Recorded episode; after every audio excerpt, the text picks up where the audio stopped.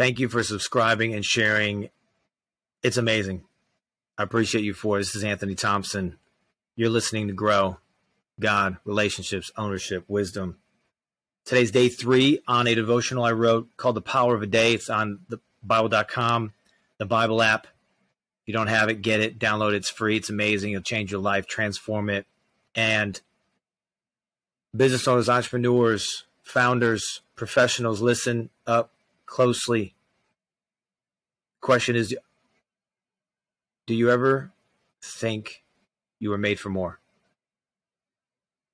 Is there more in the tank that's not coming out? You're like, I know there's, I know there's more. I feel there's more. This isn't everything. I know it. I, I am dreaming of it. I, I can see it. Right? But you're stuck. You're frustrated in some of these moments and seasons. Maybe it seems impossible. Maybe the dream you once had is buried with life challenges. What if instead of focusing on your problem, whatever you focus on is what you become? Why don't you focus on the problem solver? Why don't you focus on what you want? Why don't you focus on what that desire is going to be like, what that dream is going to feel like, what that dream is going to look like?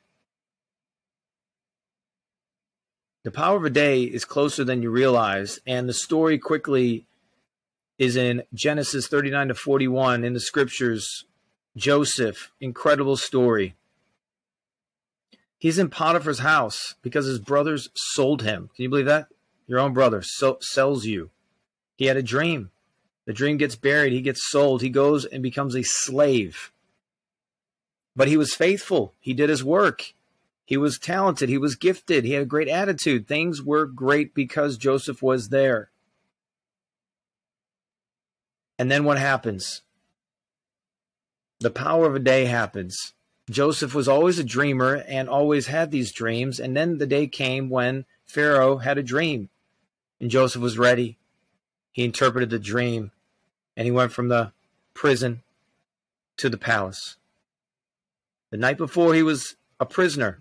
The night before, he was eating prison food, smelling like prison people, hanging with prison friends. The next day, only one day later, just like that, the power of a day happens, and Joseph is standing before Pharaoh, interpreting his de- his dream, and then Pharaoh puts the ring on Joseph's finger, representing and symbolizing that he is to rule the land, the overseer. That all the people would come to him just like that. What about you? What's a dream that you were holding on to that you've lost? You need to resurrect it. It's been buried. It's in your heart. You know there's something more. You know it's in there. I'm calling it out right now. You know it. I know it. I want to challenge you to do something about it. Don't let the music die inside you. Even though it's destroyed, it's not gone. You're still living, you're still breathing. There's still something that you can do with it. Take the time to sit down and get it done. Look, my life, I shouldn't have even been born. I shouldn't have gone to college.